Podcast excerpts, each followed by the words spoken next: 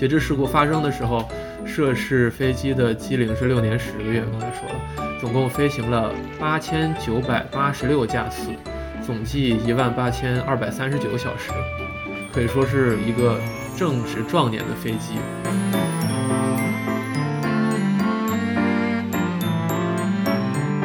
这些坊间的信息，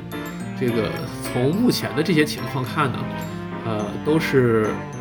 就是根据一些比较就是非常有限的数据，无论是呃有可能是从这个黑匣子里恢复出来的数据，然后有的呢是用这些并不可靠的、比较粗糙的 ADS-B 数据，把这些数据找出来说事儿，然后基本上还是按照这个爆料人的。或者这个自媒体的这种意识形态来解读这些数据，所以说，呃，都是一种非官方的猜测。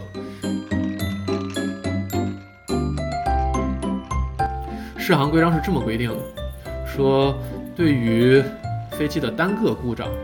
发生导致这个机毁人亡的故障的概率啊，在每个飞行小时中要小于十的负九次方。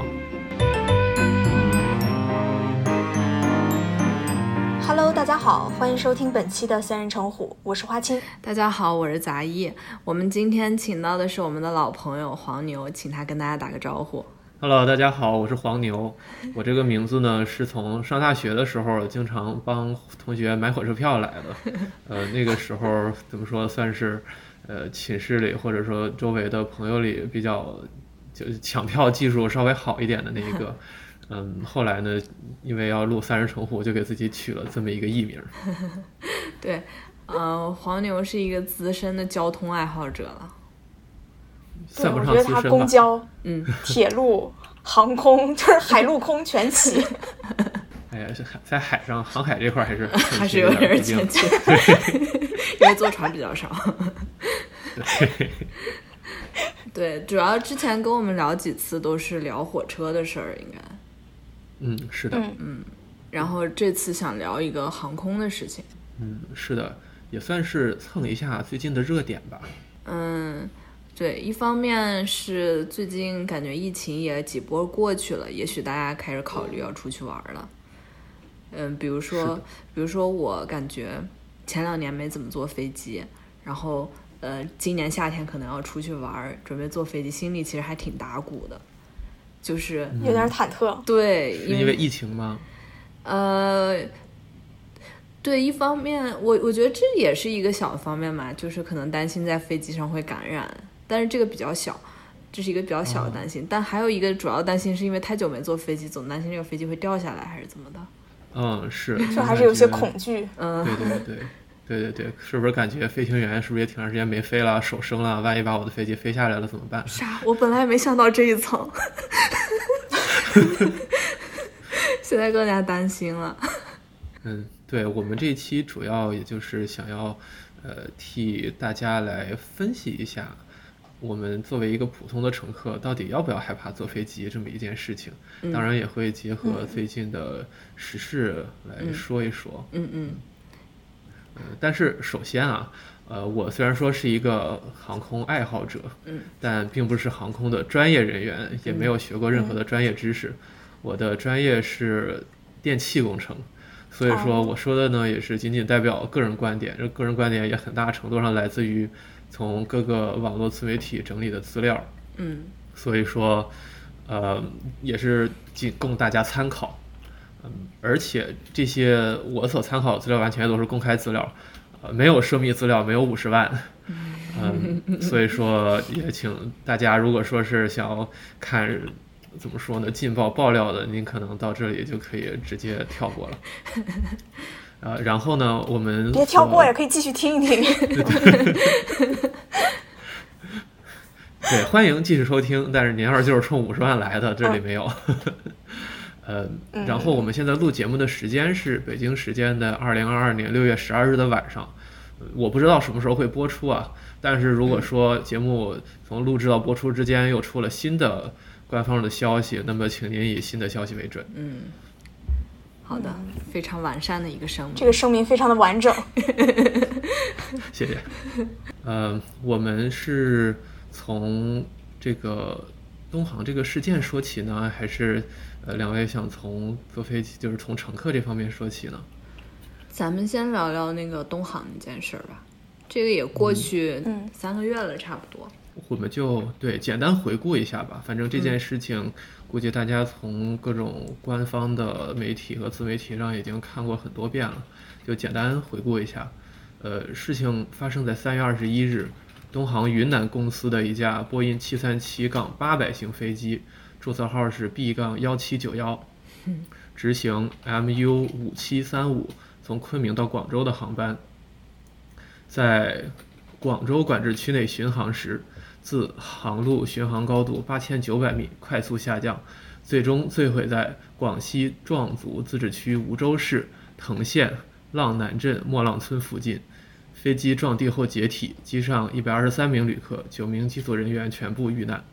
中国民航局在四月二十日发布关于三二幺东航 MU 五七三五航空飞行事故调查初步报告的情况通报。通，在这个通报上透露，机上的两部呃飞行数据记录器，呃、s o r r y 就是两部记录器，一个就是两部黑匣子吧。嗯由于撞击的非常的严重，呃，受损就非常严重，数据修复及分析工作仍然在进行。其实我们想一想也知道，首先这个两个黑匣子从天上掉下来，承受了非常非常剧烈的撞击，对，然后那个撞击引发了大火，所以说先撞再烧，然后后来当天又下了大雨，然后再用水泡，所以呃外形至少外形我们从新闻上看还是基本上保持完整，就已经非常的不容易了。嗯但是也可以想见，呃，在经历了这么多事情之后，从里面想恢复数据，也是一件非常困难的事情。但是有一个细节，我们也可以看到，嗯呃，报道上说的是数据修复及分析工作仍在进行，也就是说，很可能已经读出了一部分的数据，嗯但是没有完全读出来，所以说既要修复也要分析。哎，我有一个疑问，就是那个两部黑匣子，它就是记录的东西是有差别的，是吗？是有差别的。两部飞匣子，一个叫做 Flight Data Recorder，就是 FDR，记录的是飞机上各种传感器读到的数据。这个既包括你驾驶室里的操纵杆儿，比如说你往前推了多少，然后或者说啊、呃有有一些按钮你按下去了没有，嗯然后也包括飞机的一些呃控制舵面儿或者其他的一些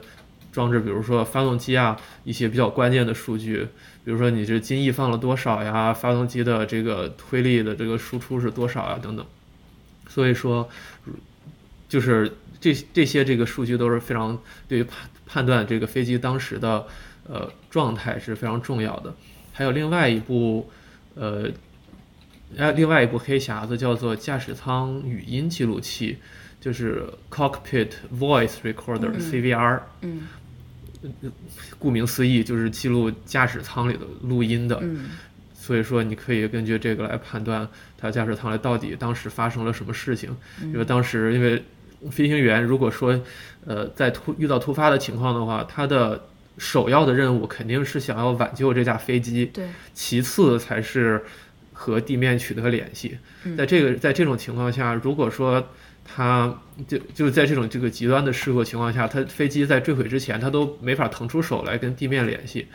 呃，可能你从从地面这个角度，你就不知道，就没法通过实时的通讯知道他在干什么。这个时候，你这个语音的记录就显得尤为重要。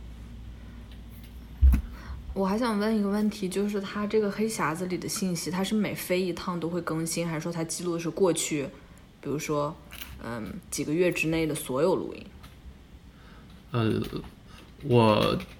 不是特别的了解，但是我觉得，呃，这个 data recorder 它肯定是每次会更新的。嗯然后这个 voice recorder，呃，我好像听到过一种说法是它会记录在停止记录以前三十分钟的信息。哦，对，嗯因为因为这其实，嗯、因为飞机它要遵循非常严格的这种适航的规定，我在后面也会说到。嗯所以说，你如果往上放一种任何的一种新技术，它都要经过极其严格的安全审查。嗯嗯只有你自己证明自己非常安全，才可以放上去。所以说，可能技术路线就会比较保守。嗯也就是现在你看你的就这么小一块 SD 卡，它可能能够记录个几百 G 的数据。大概在想，为什么为什么这个只能记录三十分钟呢？为什么还要用一些非常古老的这种设备呢？你你咋不把字儿刻在石头上呢？但是，这个呃，其原因就是因为这个这黑匣子，首先它要保障自己的安全性，呃，更重要的是你要在经历过各种极端的这个事故条件的考验之后，仍然能够从里面读出来信息。所以说，呃，怎么说？如果你想更新数据、更新这个 technology 是一件比较难的事情。嗯嗯所以说，都二零二二年了，我们依然在 使用这种显得比较原始的，可能七八十年代的技术。好的。对，然后这件失事的飞机，呃注册号是 B 杠幺七九幺，是一架波音七三七杠八百型飞机。这架飞机二零一五年六月六月五日首飞，也就是机龄算到现在大概是七年。对，嗯，对，逝世的时候还是六年多。哎，机身机身上还喷涂了云南孔雀的涂装，还挺好看的。如果你们看一下网网上的图片，嗯，有地域特色。嗯对，截至事故发生的时候，涉事飞机的机龄是六年十个月。刚才说了，总共飞行了八千九百八十六架次，总计一万八千二百三十九小时，可以说是一个正值壮年的飞机。呃，为什么这么说呢？一般来讲，这个飞机报废的标准，呃，每个航空公司和每种机型不一样，但是大概、呃机龄至少可以达到二十年甚至以上。比如说国航现在还有哦最早的波音七四七四百，可能已经二十三啊还是二十五、二十六年了，哦，但是现在还在飞。虽然说大家普遍觉得飞一次少一次，所以各种飞友之间只要见到放票，一定会去体验一下。哦哦，但是至少证明这个飞机是可以，呃，飞到二十多年，而且保证依然保证安全适航的。嗯然后，呃，总共飞行了八千九百多架次。为什么这个数据也很重要呢？因为每一次飞机在飞上飞上天的时候，嗯因为要保持乘客的安全舒适，所以说机舱内都要加压，然后在降落的时候又要。把压力就是调整跟调整到跟外界一样，所以说你这个飞机的金属外壳，它每次都有一个像气球一样一个充气放气的过程，所以说它会导致哦金属疲劳。之前也有夏威夷航空的空难，就是因为呃飞机飞行的架次过于多了，然后飞机在飞行的时候，那个金属的外壳怎么说呢，掉了很大一块儿，那个。机长飞着飞着往天上一看，然后发现啊，上面竟然直接就是未来的天空。啊，但是，对，但是但是这几个机长，呃，技也是技术过硬，心理条件更是过硬，还是安全的驾驶这个飞机落地了。然后这次事故唯一的一个遇难者是当时正在飞机的前部，就是给大家呃送饭、端茶倒水的这么一位空姐，因为她没有系安全带嘛，然后盖儿一掀开，突然失压，然后她就被冲出去了。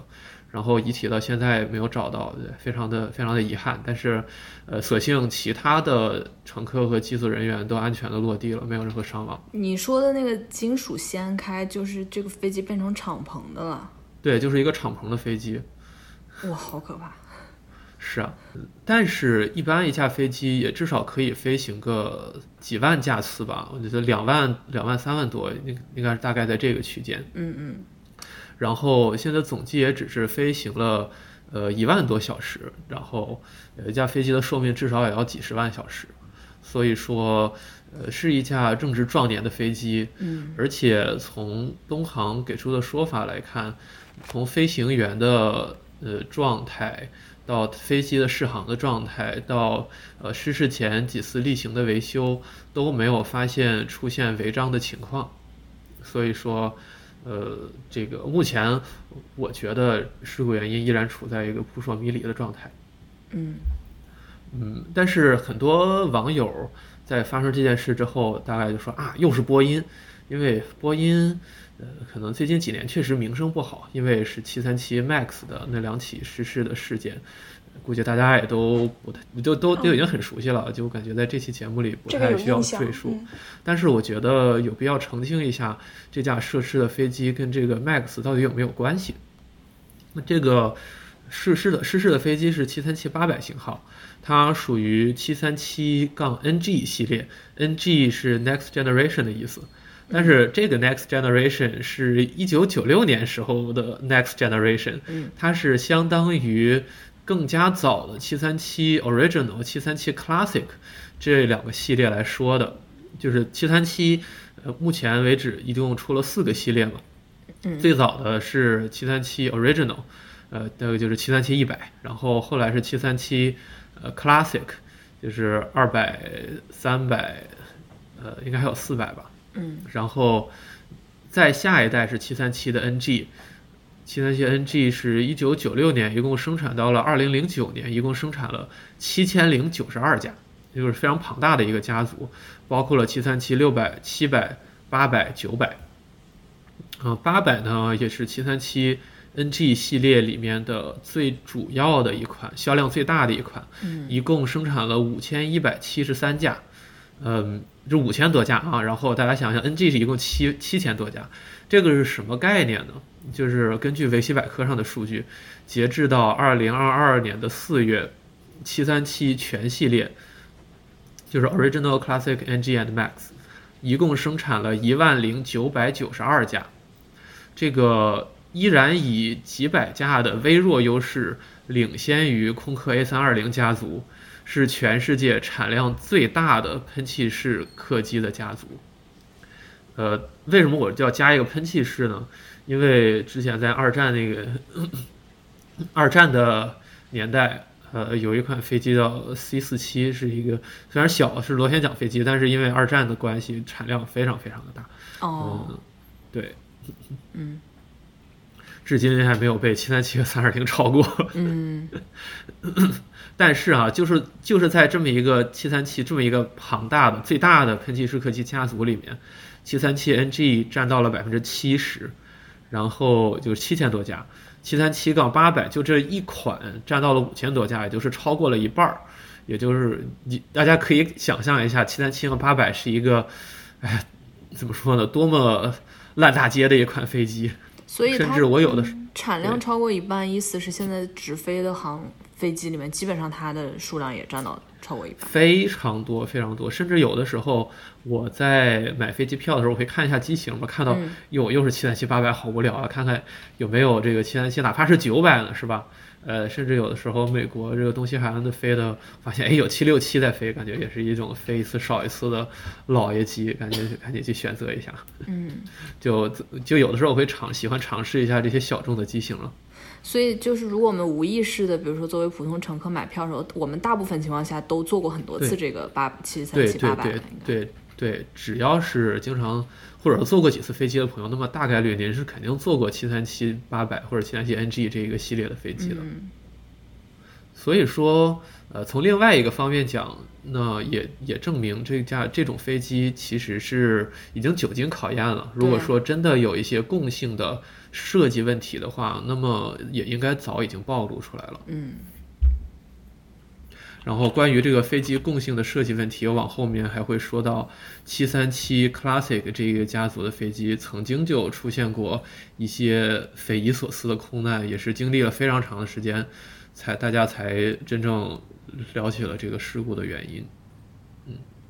不过现在我们呃还是就着东航这个事情来回顾一下这个坊间流传的一些其他的嗯信息吧。这些信息也是公开的，嗯呃，只是呢，我来梳理一下，因为大家有的时候可能会看到，比如说有一些博主根据一些公开的呃 ADS-B 数据，就是记录飞机轨迹的一些数据，嗯或者说有一篇 Wall Street Journal 的一个一个报道，看起来也是非常的耸人听闻。嗯然后，呃，估计大家可能看到了之后，也会感觉到一些恐慌吧，有可能。嗯所以我想来说一说这两件事情。嗯嗯，首先呢，这个在事故刚刚发生了之后，有一些航空的专业的网站，比如说这个全球性的 Flight Radar 二四和国内的非常准，这两个网站都收集了这个飞机呃所发射出来的这个原始的 ADS-B 数据。ADS-B 数据嗯，对，这个数据是什么意思呢？它的全称是广播式自动相关监视，呃，英语是 Automatic Dependent Surveillance Broadcast，就是自动的来呃监视你这个飞机的运行情况，并把这个数据广播出来。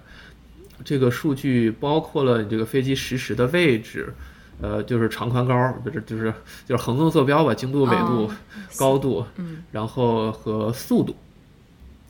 有这些信息，其他的比如说附近的飞机就可以自动的防止跟你相撞，然后地面的，就是空管也可以及时的了解你对飞机运行的情况。嗯嗯，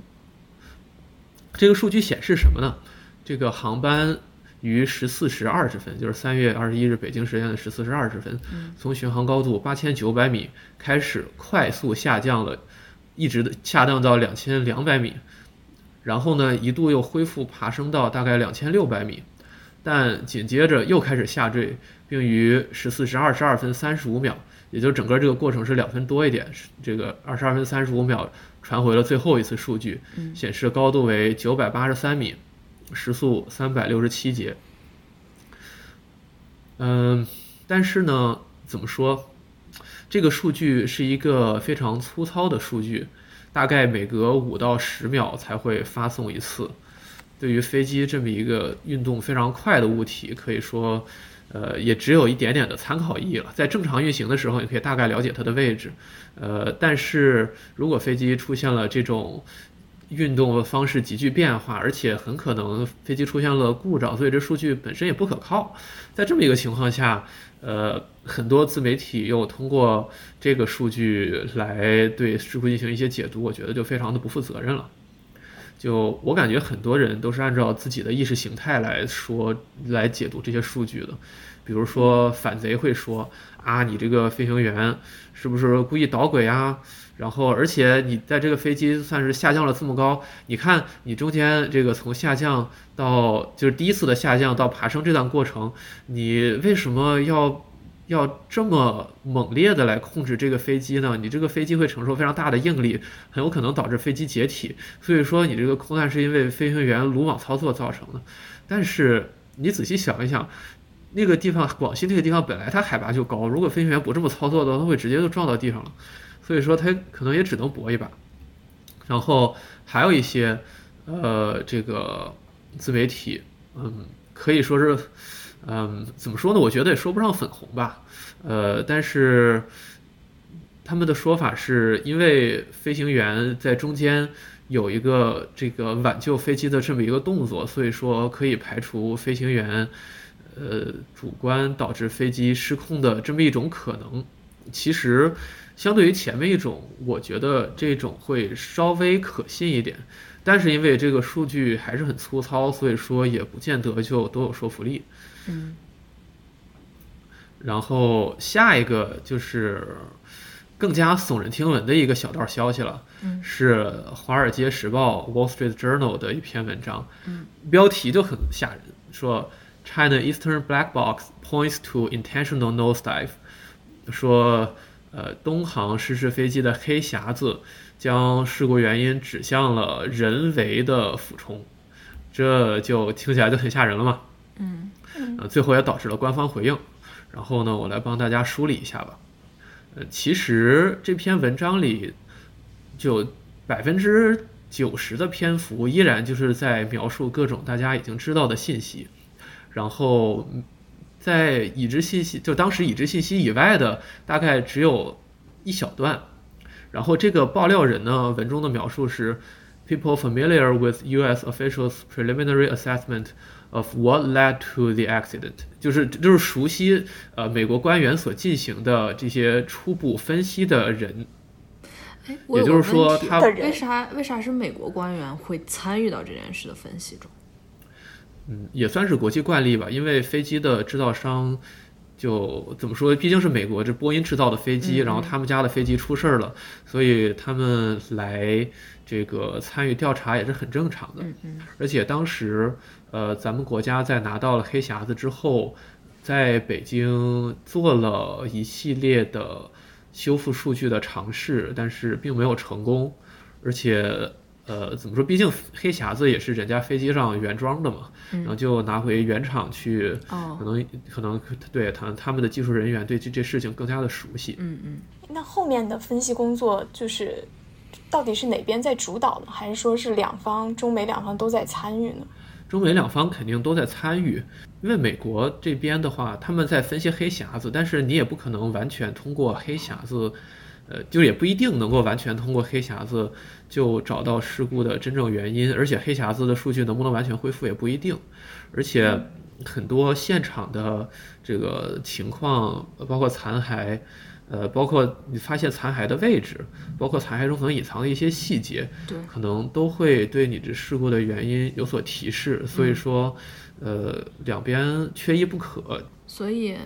嗯，所以也不仅仅是只分析黑匣子，还有你说的很多对收集那些碎片以及它们的位置也很重要。对对对，就最简单的讲，如果说，比如说哈，呃，这次原因，这这次可可能是不一定，但是比如说你你飞机可能因为，呃，里面某个地方着火了。所以导致你飞机坠毁了，那么你着火点那个附近的残骸肯定会有更强的烧蚀的痕迹，就是嗯嗯就是一个一个一个最简单的例子。然后包括有的时候，呃，你如果发现这个飞机的某个控制舵面出现了一些异常的状况，那你肯定也要重点看一看那个地方附近出现了什么问题，是什么零件给卡住了，还是液压系统出了什么问题啊？都是都是例子了啊，当然我我本身也不是专业人员，只是根据我看过的一些油管的视频，嗯这个有一点粗略的印象。嗯，那再说回来这个，对，然后这篇文章的正文里面，呃，大概讲这个爆料的也只有一小段，嗯，我再给大家读一下吧。嗯说，我我尽量慢点读这个英语啊。嗯 Data from a black box recovered in the crash suggest inputs to the control pushed the plane into the fatal nosedive. The people said. 这段说的是，是呃，就是从这个黑匣子里恢复的数据显示，这个飞机驾驶舱里的输入的一些控制信号，导致了飞机向下俯冲。然后这个人，然后下面是一个引号，这个人的原话是：“The plane did what it was told to do by someone in the cockpit。”也就是说，这个这个飞机呃听了驾驶舱里某个人的话，嗯，就是有一个人这么操纵的，他这个意思。对，然后下面就是又一个从句了，说说 said a person who is familiar with American officials' preliminary assessment, which includes an analysis of information extracted from the plane's damaged flight data recorder。呃，也就是说，这个 flight data recorder 是我刚才说到的两个黑匣子之一，就是飞行数据记录器。然后他们说是从这个飞行的数据记录器里读出了一些数据，然后这些数据可能显示，哎，你看这个飞机的行为和驾驶舱的可能某一条这个控制的这个曲线能对上，那可能你这个飞机说是导致了这个下降，呃，导导致了这个俯冲嘛，嗯，然后这个这个这个人的身份说 people familiar，这 familiar 就比较暧昧了嘛。说你可能比如说某个参与调查人员的这七大姑八大姨，能在在自己家里头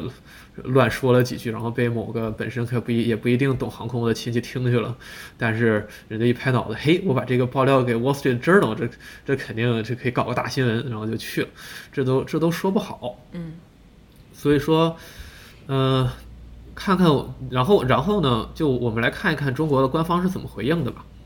然后官方的回应是，经中国民航局与美国国家运输安全委员会参与事故调查人员证实，对方明确表示未向任何媒体发布有关调查信息。但是其实本身也不是这个调查人员本身发发出的信息嘛，他说 people familiar with the assessment，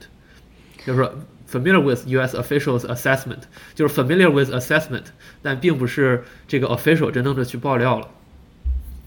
嗯，所以说这个也就是强调一下，这个信息并不是真正的权威。然后，我们可以把这个报道和这个官方的回应结合起来看一下，就是我刚才说的这个，它并非权威，呃，但是《华尔街日报》它毕竟是一个有头有脸的大媒体，所以我们暂且哈认为它并不是那种。会睁眼说瞎话的这个呃段位一般的自媒体，然后呢，我们就可以用这个做英语阅读题的方式，我们再来回顾一下这段爆料里的这两段话。首先看标题里面，他说 China Eastern Black Box points to intentional nosedive，也就是说指向这个人为的俯冲，然后在。正文里面，它用的动词是 suggest，说 data from a black box recovered in the crash suggests inputs to the controls push the plane into the fatal nosedive。这两个，如果大家做阅读题的话，尤其是可能考过什么托福、GRE 的，应该都知道，它不是一个非常肯定的语气。points to 我们可以说是指向，suggest 可以说是暗示。所以说。呃，他这个话说的并不是很有底气。其次呢，他给出的信息量非常的少。嗯，我们知道啊，这个驾驶舱里头，它会有一个机长和一个副机长，一个一个 captain，一个 first officer。这两个人都是可以独立操纵飞机的。然后在这个驾驶舱的两侧有两个基本独立的操作界面。也就是说，如果是真的是驾驶舱里的输入的某一个控制信号，它导致了飞机向下俯冲的话，那么你在恢复黑匣子的时候，你就会知道这是哪一侧的控制信号导致了它这个飞机向下俯冲。那你在爆料的时候为什么不爆出来呢？是吧？这个，他这个他他他你你爆料无非就是想打中国的脸嘛？那你那你有这个料，你为啥不爆呢？是吧？所以说这一点我觉得存疑，就。更加降低了它的可信度。嗯嗯。然后呢，呃，我们来退一万步讲，假设真的是驾驶舱里头输入的信号导致了飞机向下俯冲，我们也不能说是飞行员的主观故意。呃，这个这个事情呢，呃，国内有一个比较著名的航空自媒体博主叫做“航空物语”，他想到了这件事。其实我我我自己也想到了这件事。呃，这里我就呃来，我就借他微信公众号里的一段话来来说一下吧。嗯，就比如说，二零一四年二月九日，英国空军的一架 A 三三零空客的飞机啊，A 三三零 MRTT 加油机在英国飞往阿富汗的途中，突然的急速下坠，在二七在二十七秒内下降了一千三百二十一米，是最大正常下降率的接近二十倍，在剧烈的波动。就是在这个飞机的剧烈下降等当中呢，也就产生了巨大的波动，造成了二十五名乘客和七七名机组人员受伤，有一些乘客甚至从座椅上飞起来撞到了天花板。这也就是啊，当然，by the way 哈，这也是告诉大家，这个你在飞机上，即便是平飞阶段，当然是可以解开安全带的这个阶段，你在座位上坐着的时候，尽量也做好安全带，因为说不定哪一下就会遇到一些呃突发的情况。哪怕是强烈的气流，可能都会把你颠到天花板上，你这头撞一下，那后果怎么样不好说呀。但是幸运的是，这个飞机在土耳其安全的备降了，因为飞机保持了完整，所以说，呃，黑匣子的数据就，呃，很快就调取了出来，然后就会发现这个急速下降的原因是这个急速下降的指令是飞机机长一侧的操纵杆给出的，所以说我们就能说是机长有意要摔这个飞机吗？其实并不是，呃，后续的全面调查结果表明，这个直接肇事者其实是机长的数码相机。这个机长很爱拍照，所以说他就带了一部相机到驾驶舱里。这件事情其实规则上是允许的。你在平飞的时候，因为基本上你这个飞机这个自动呃驾驶的系统可以保证你这个飞机在巡航高度平飞嘛，那机长和副机长其实比较轻松。那你拍拍照啥的也没有什么问题。但是他拍完照呢，这个他就把相机放到了操纵杆的边上，然后去调整他的座椅，然后这个座椅在移动的过程中又挤到了这个相机，从而挤到了操纵杆儿，所以说导致这个飞机来俯冲。所以说这个飞行员、这个机长他主观导致飞机下坠的概率是零，就是他他他完全没有主观的想法，但是可以说是他的工作疏忽，呃，甚至说飞机在这个设计上可能有那么一点不合理的地方。因为你在驾驶杆旁边放了一个有有有一块小平板，你说可能上面可能放一点东西，然后那个但是又没有防止它滑动，可能就会推到那个操纵杆。嗯，但是怎么说，这个机长后来是被解雇了，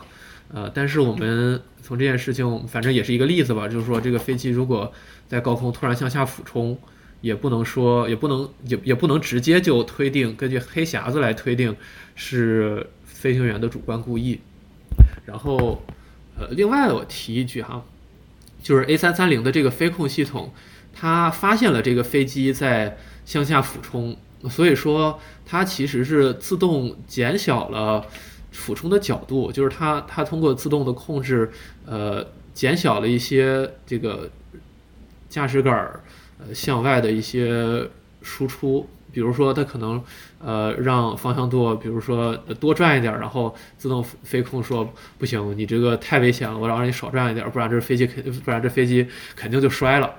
也是有这么一个自动飞控系统的存在，才使得这个飞机免于坠毁的命运。嗯，其实这样的这个，呃，自动化系统这个拯救飞机的例子还比较也比较多。然后呢，空客相对于波音而言，嗯，至少是在这个七三七 MAX 以前吧，嗯，好像在自动化这件事情上是比波音要更积极一些的，嗯，然后七三七 MAX 然后整了一个 MCAS 这个系统，让飞机摔了两次，是吧？然后把波音的这个名声直接就整臭了。但是啊，但是但是这些事情，呃。虽然说我说我我这有点又是又是播音了哈，但是毕竟七三七八百也是一个久经考验的飞机，也是拿到了适航证的飞机，我们也不能说它的设计就就是真正存在缺陷，我们也要等到这个事故的调查的专方结果出来了之后，再来做完整的判断。所以七三七八百有没有这个自动？呃，自动细化系统能修正这个人，就飞控系统对人为行为。我没有发现，我没有找到相关的资料。嗯嗯，对，而且我也不是专业的搞飞机的，不是很清楚。嗯嗯，所以总结一下吧，这些坊间的信息，这个从目前的这些情况看呢，呃，都是就是根据一些。比较就是非常有限的数据，无论是呃有可能是从这个黑匣子里恢复出来的数据，嗯，然后有的呢是用这些并不可靠的、比较粗糙的 ADS-B 数据，嗯，把这些数据找出来说事儿，然后基本上还是按照这个爆料人的或者这自媒体的这种意识形态来解读这些数据，所以说呃都是一种非官方的猜测。呃，一方面，咱们国家没有必要来跟他们直接争论这个内容，不然的话也有失咱们的身份。另一方面，我们普通人呢也没有必要就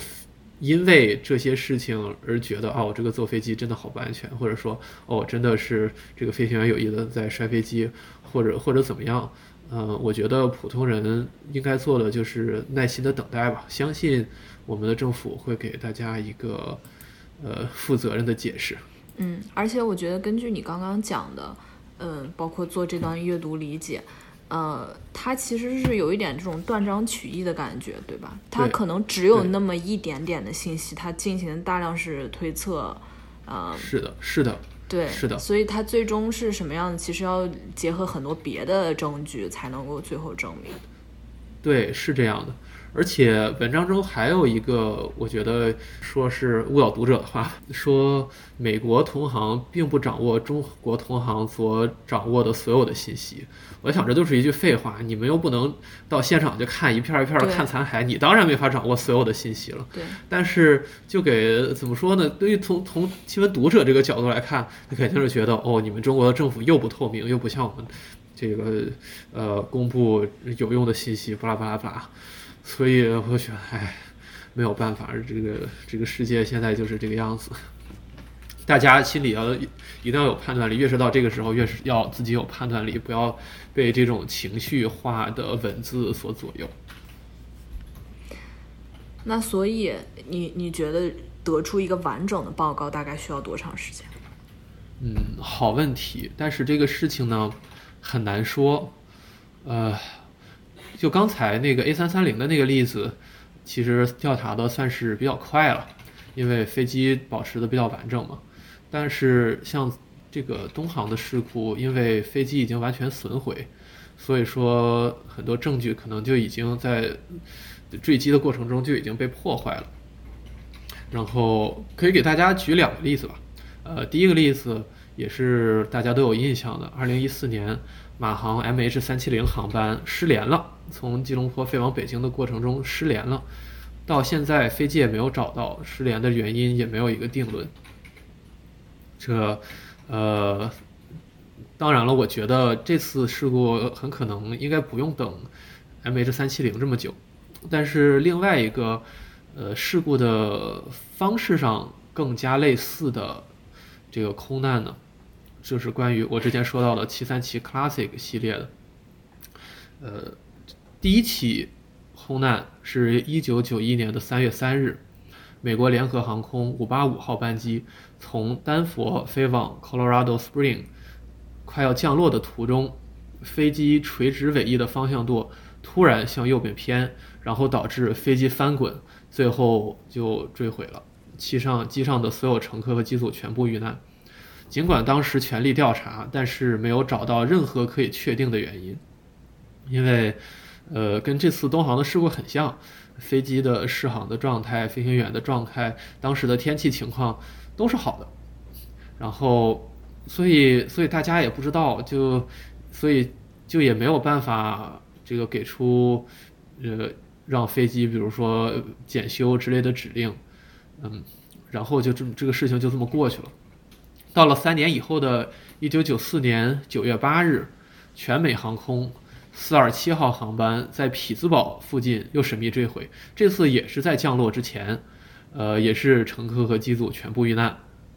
调查人员发现呢，427号航班与联合航空585号航班的坠毁有很多的相似之处，于是开始深入调查，但是也没有找到任何的确切原因。然后。距离第一次事故已经过去了五年多，时间来到一九九六年的六月九日，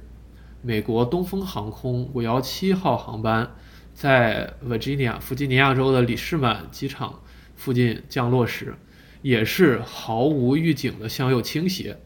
然后也是像之前一样方向舵被卡死，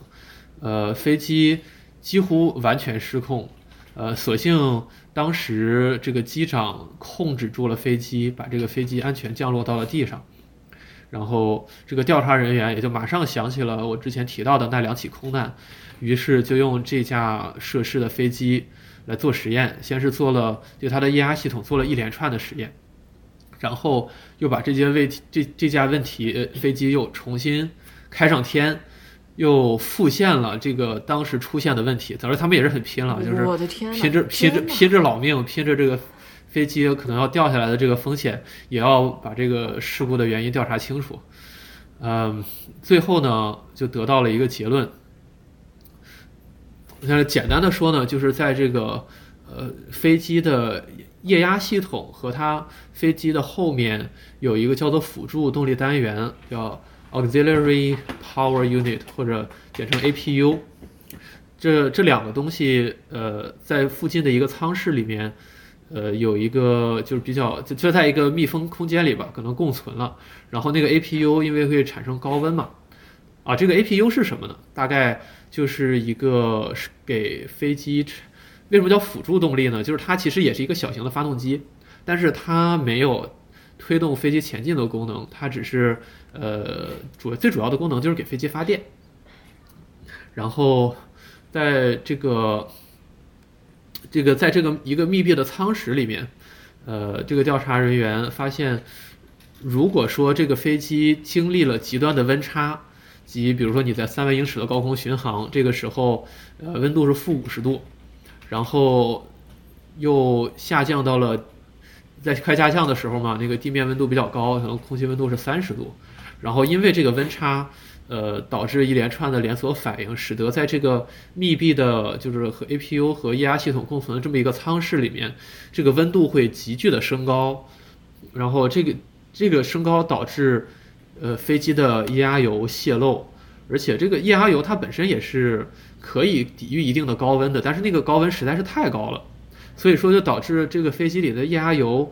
呃，燃烧起来，然后，所以因为离后面的比较近，所以就导致这个后面的，呃，飞机的尾尾部的方向舵失控，所以说导致了这几起坠毁的事故。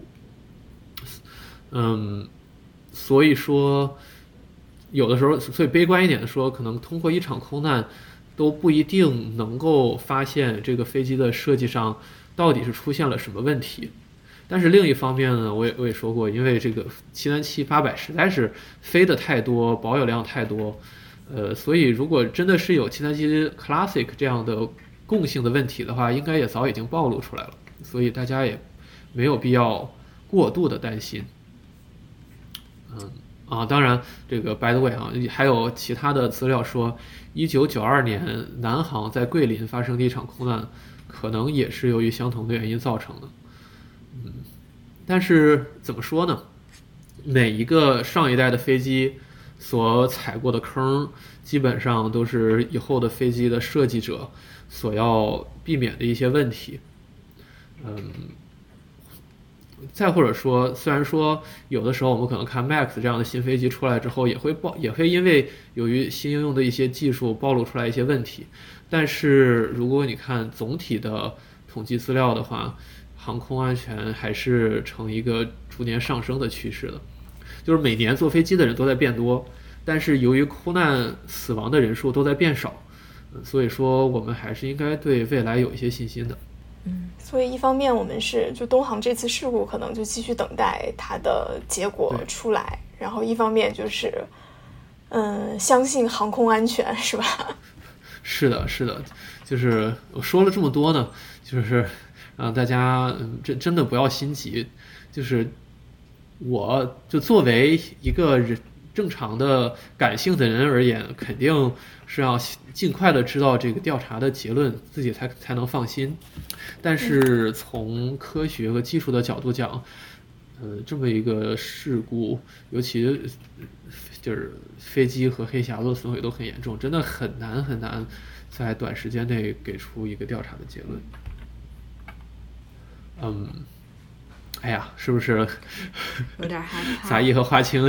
感觉又沉重了。对，我们只能等。然后我就想问，就是一个问题，因为大家很多时候都说啊，飞机其实是所有交通工具里最安全的。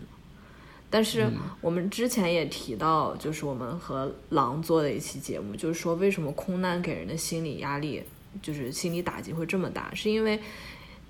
我们提到空难的时候，基本上所有的人可能就都没有办法，呃，都没有办法活下来。对对对，因为发生就是还是一个人的心理的原因吧。一方面，这个空难的风险它很小，但是如果发生到你了你身上的话，你是你自己没有办法通过你自己的努力，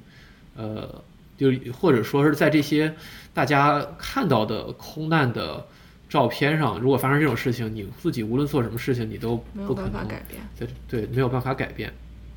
但是啊，我后面也会说到，绝大多数的航空器的安全事故是不会死那么多人的，甚至说你乘客通过在乘机的时候注意一些安全，是可以尽量的提高自己和其他人的生存率的。这个我们在后面来讲，我觉得。啊，我们也可以先说一说，在这个飞机或者说航空业的这些工作人员，他为了乘客的安全都做出了哪些的努力？嗯，先给大家吃一个定心丸吧。嗯，太需要了。是的，呃，航空器啊，它的研制、运行和维修这几个重要的环节里面，都对安全性有的非常非常苛刻的要求。这个安全性的标准从哪来呢？嗯，是从适航规章来的。什么是适航规章呢？中国民用航空规章是这个中国呃官方就是民航局呃官方的一个指导航空安全的，或者说强制强制性对对于所有这个航空器的一个强制性的要求。其中的第二十五步是运输类飞机的适航标准。呃，这个运输类飞机就是我们平常坐过的飞机。呃，技术上的定义是客机，有九个座，不包括飞行员啊，九座以上。呃，或者说最大起飞重量在五千七百千克以上的飞机。那么我们平时坐的飞机肯定是远远的超过这个标准了。那么都属于这类飞机。那我在网上找到的资料呢，呃，以飞机的研制过程居多，所以运营和维修我也是知之甚少。所以说，我们就看这个飞机的研制环节对安全性有着怎样的要求。适航规章是这么规定的，说对于飞机的单个故障发生导致这个机毁人亡的故障的概率啊，在每个飞行小时中要小于十的负九次方。十的负九次方就是一亿了，就是在每个每个飞行小时中，呃，单个事故的这个导致严重事故的概率要小于一亿分之一。那么对飞机整体而言呢，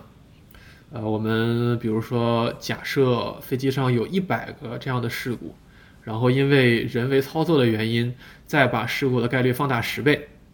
在这种情况下，呃，每个飞行小时中。发生导致机毁人亡这种故障的概率要小于十的负六次方。呃，换成人话啊，也就是说，每飞行一百万小时，就是飞机发生致死事故的次数要平均要小于一次。等一下，这个东西可以做实验得出来吗？具体在试航审定的时候，肯定有。具体就是对于每一个具体的技术细节，肯定有相应的这个验证的办法。嗯，我也不是非常的了解。嗯，但是总体上是这个要求，就你你得你得证明，呃，单个小于十的负九，整体小于十的负六，不然的话，你拿不到适航证，拿不到适航证，飞机都不让上天。嗯，那么一百万小时是一个什么概念呢？就比如说啊，你每天北京上海飞个来回。然后你飞上一千年，哎，那你可能最多也就遇上一次这种事故，所以说这其实已经是一个挺苛刻的标准了吧？嗯，而且这只是最低要求。对，其实如果你看中国民航的整体数据的话，是远远要高于这个要求的。嗯，就中国上一次发生的致死的空难是二零一零年的伊春空难。简单介绍一下，二零一零年八月二十四日，河南航空八三八七号航班在伊春机场降落的时候，呃，当时天气很恶劣，当时的机组呢，在不符合降落标准的条件下，依然忽视警告，鲁莽降落，导致飞机因为高度过低而坠毁，就是在接触跑道之前，接触了地面坠毁。嗯，此在此之后。中国的民航业就一直对航空的安全有着非常非常严格的要求，就再也没有出现这种，呃，机组因为鲁莽操作而导致的安全事故，呃，因而也就维持了非常良好的安全记录。在三二幺空难发生以前呢，已经连续安全飞行了四千二百二十七天，累计的飞行小时数是一亿多小时。那么这么算下来呢，嗯。因为我们衡量这个民航的中国民航整体的安全性有一个标准，叫做重大事故十年滚动值。那么，即使你把三二幺这次事故算上，到了目前，呃，因为从一零年到二零二二年的二月份嘛，大概是呃中国民航连续飞行安全飞行了一亿小时。那如果你从二零二二年往前算八年的话，那可能就是一亿不到一点儿，因为尤其是在新冠之前，这个每年这个航空业发展的都是，比如说百分之二十三十四十的数量在这么增长。所以说，我们如果这么算一下这个十年滚动值，用这个一次的分子除以一个比一亿小时稍微小一点的这么一个分母，那得到的结果也就是零点零一出头，比这个百万分之一底线的要求好了，嗯，两个数量级，几乎是两个数量级。然后跟世界平均的水平，世界平均水平大概是零点二到零点三，也就是说比世界的平均水平依然要高出了一个数量级。也就是说，中国的民航总体上还是相当的安全的。如果你在别的地方敢坐飞机，那么你在中国就应该敢坐飞机。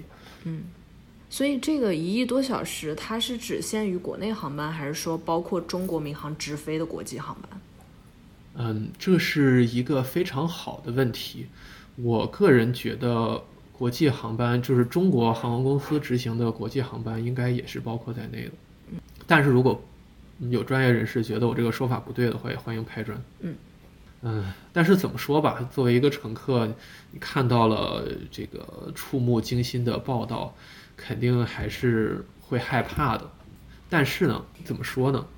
这个航空事故吧，它的确是一个很小概率的事件。嗯嗯，但是它不可能是零，所以航空的从业者的工作就是把这个小很小很小的概率进一步继续的降低。但是再怎么样，它也不可能是零。所以说，只要这个随机，就哪怕你把它当成一个随机的试验，只要你的样本空间足够的大，你早晚都会遇到一次。倒不是不是说这个每个人都就是都会遇到一次，大概就是这个意思。嗯呃，只要对比如说这个对长空的市场足够大，飞行的足够频繁，你还是会就有一些这个事故会发生，这个很难避免。嗯嗯，但是很多时候呢，你作为一个乘客来讲，你可能除了坐飞机之外，你没有别的选择。你比如说，你因为工作的原因，是吧？你要去很远的地方开会，你要是坐个四十个小时的火车的话，肯定是耽误事儿，是吧？你高铁，高铁其实跟飞机来讲，跟飞机来比的话，还是，嗯尤其在长途上，也经济上和时间上也都不划算。所以说，有的时候，单纯就是就是坐飞机是你唯一的选择。哎，在对我像我之前说到的，我们也可以来谈一谈，就当你要坐飞机或者不得不坐飞机的时候，你怎样可以提高自己的生存率吧？这个是可以提高生存率的吗？我还以为只要飞机如果出现问题，那可能大概率都是整架飞机的人可能生命都很其实证。没有没有，其实，嗯，百分之九十多的航空的事故都不是这种整机坠毁事故。实际上，东航这个事情是七三七杠八百或者七三七 NG 这一整个系列七千多架飞机的第一次整机坠毁。哦，那之前大概是什么样的事故呢？可以举个例子。绝大多数的事故都发生在起飞或者下降降的过程中过过程中。我印象比较深的是有一次那个中国飞美国的一个航班，然后应该是他在落地的时候，然后突现突然出现了撞击还是什么样的问题？对，我也记然后坐在最后面几排的是要去美国的中国留学生嘛，然后哦因为没有系好其实是安全带，然后被甩了出去。我印象比较深的是这个。对，那个是韩亚航空，当时被当时遇难的确实是中国的学生，对对，当时他们哦那次我印象也非常深，因为那个暑假我正好也是到 UC Davis 去交流，没错，呃，我坐的飞机正好是在那班飞机出事的后一天，在同一个机场旧金山机场降落的。是的，我印象也很深刻，是因为 YY 好像也是那趟飞机，就是就是对就是跟你一趟 Y Y Y Y 也是跟我是一个团儿的，她也是在那个团里认识她老公的。哦，好的，顺便说了一下八卦。对我印象很深刻，是因为当时我不知道你们是哪天飞，然后看到那个新闻吓了一大跳，所以那个事件也是在现在都在我心里。对，哎，当时我们团里头，呃，严格的说是同一个项目里面几个清华的同学，他们是他们的飞机本来比我们早，呃，而且很巧的是，正好是要在那架出事飞机的后面降落在旧金山机场，但是就没降成，因为出事了，所以他们就呃在旧金山备降，然后坐大巴来了我们这个地方，所以呃本来应该比我们早的，是是，然后后来就比我们到的还晚，经历了这些事情。嗯嗯，对，我是看过这个事情之后，就是非常印象深刻的，就是在飞机的起飞和降落的时候，其实是相对来说最不安全的时刻，就是安全带是一定要系紧的，不能够提前解开。对啊，那是肯定。对，嗯，对，嗯，一方面在起降的这几分这一段时间是最容易出事儿的，另一方面在起降的时候发生的事故，其实你逃生的概率也是最大的，嗯因为飞机离离陆地比较近嘛，嗯，嗯、所以说大家可能就会想，哎，那在飞机上是不是有一些座位更加安全呢？我是不是坐在一个特定的地方啊、就可以保命呢？嗯、对，反正以怎么说呢？呃，可以说是幸运，也可以说是不幸，就是空难实在是太少了，所以说没有办法用这些有限的样本得到一些有统计显著意义的结论，所以说我们也没有办法确定的说哪些座位就更安全或者更不安全，或者说每一个座位都有它更安全或者更危险的原因，比如说你坐在飞机的前面。那如果说遇到了那种，就像华清刚才说的那种，呃，尾部擦地，这个乘客可能被甩出去的这种事件的概率就更低，因为你飞机在降落的时候一般都是仰着头降落的嘛，就是稍微有一点仰角来降落的。但是如果说降落了之后滑出了跑道，呃，要要撞到前面的建筑物再停下来，那肯定坐在飞机前面的人就反而是最危险的。那如果你坐中间呢？如果坐中间的话，呃，可能离机飞机中部的安全出口更近，但是飞机的油箱也基本设置在飞机的中部。如果说油箱起火爆炸的话，那肯定还是中间最危险。所以说每个地方都有它的好和坏处挑了呗，。就别挑了，是吧？这个结论。但我一般会选择相对靠前，就是为了上下机方便一点。对，是啊，是啊，是啊，我觉得还是因为本身发生概率是一个极小的概率，这所以说你还是可以以安全或者说你个人的喜好为主吧，你是是吧？想看风景就坐窗边儿，上厕所方便你就坐靠过道儿，就这种。哎，我问有钱你就坐前面的问题，我问一个更现实的问题，比如说现在因为还有新冠这个病毒的问题，就如果我们嗯说考虑哪个座位更不容易，呃，就是嗯如果你周围有这个阳性的人，哪一个位置是更安全的？比如说空气流通更好的，呃，飞机的空调这个它的风基本上是上从上面吹出来，然后从下面吸进去，所以说，呃，感觉就是因为因为这种风它不会在这个飞机上左右或者基本不会左右或者前后的流动，所以说，嗯，坐哪儿其实我觉得也都差不多。当然了，呃，在你有钱的情况下，你可以坐到前面的这种头等舱啊、公务舱啊，就是人人的密度低一点，可能更安全。非常有道理。对那除了选座这一块儿，还有什么其他这个给我们的提醒吗？嗯，我觉得最重要的就是听机组的话，因为你在坐飞机的时候，你上飞机的时候会有安全的演示，然后会让你阅读这个飞机的安全卡片，对，这些都不是走过场，而是在发生了紧急情况的时候真正可以救命的。比如说，这个它呃各个机组会让你留意紧急出口的位置，因为我说了，绝大多数的事故都发生在起降阶段，而且经常是飞机可以停在跑道上，或者说呃安全就是比如说草地上、水面上等等等。这个时候你需要就要从从紧急出口撤离飞机，所以说你应该知道离你最近的紧急出口在哪。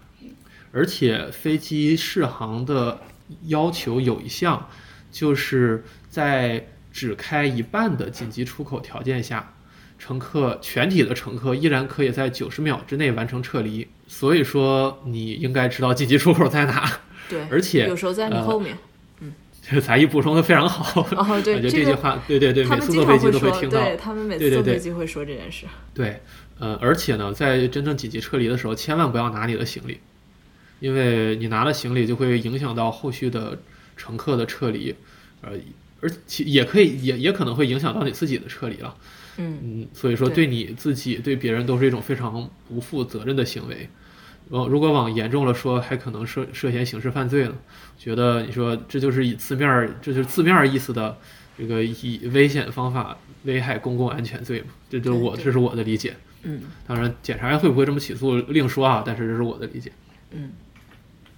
呃，还有一个细节，嗯就是机组会告诉你，在起降阶段要打开你的遮光板。为什么呢？因为你在紧急撤离的时候，呃，如果你的眼睛适应的亮度跟室外的亮度不一样，那么你要么就是两眼一抹黑，要么是两眼一抹白，就会影响你撤离的速度和安全性。嗯，所以，如果打开遮光板的话，就会让你的眼睛提前适应外界的亮度，也是保证撤离的时候没有额外的这种安全风险。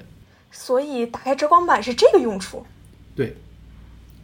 嗯、当然，国内有些机场会要求你把遮光板给放下，那可能是军民两用的机场，出于保密的原因。但是哦绝大多数会让你把遮光板打开的。嗯打开遮光板，收起小桌板。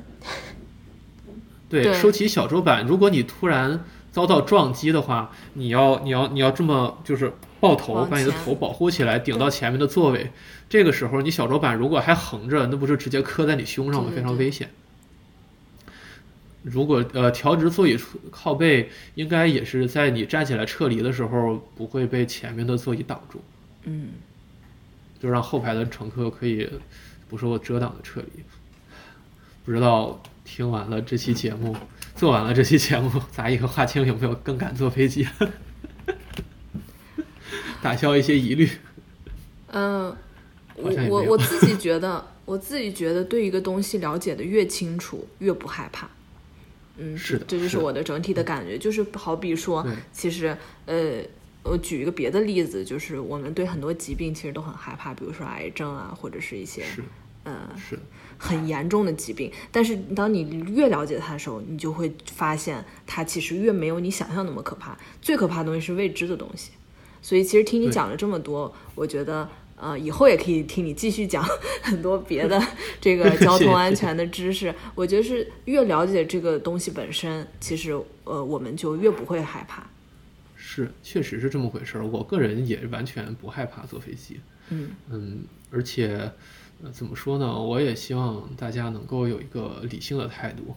哪怕那不不管你是不怕坐飞机还是怕坐飞机，但是必须坐飞机。嗯，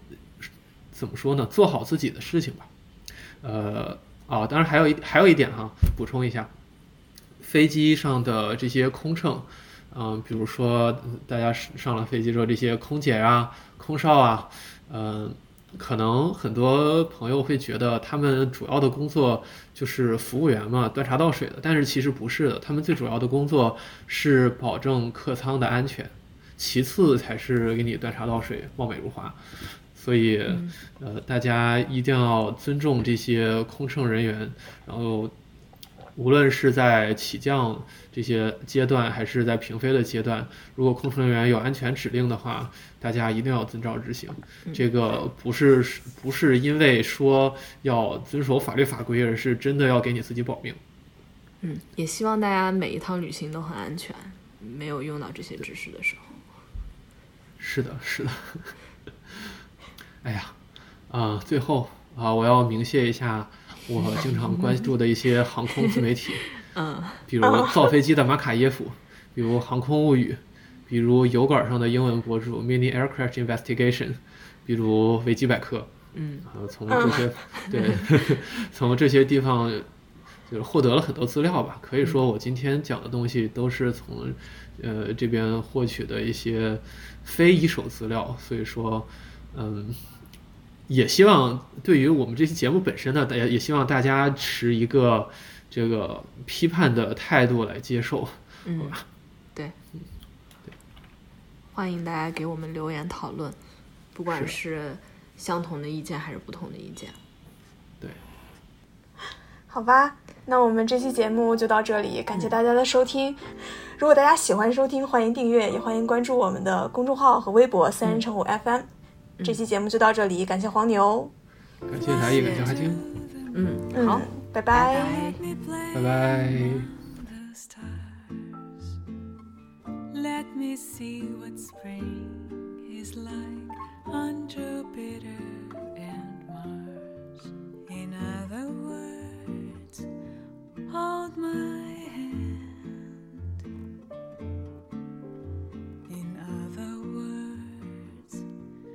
darling, kiss me. Fill my heart with song and let me sing.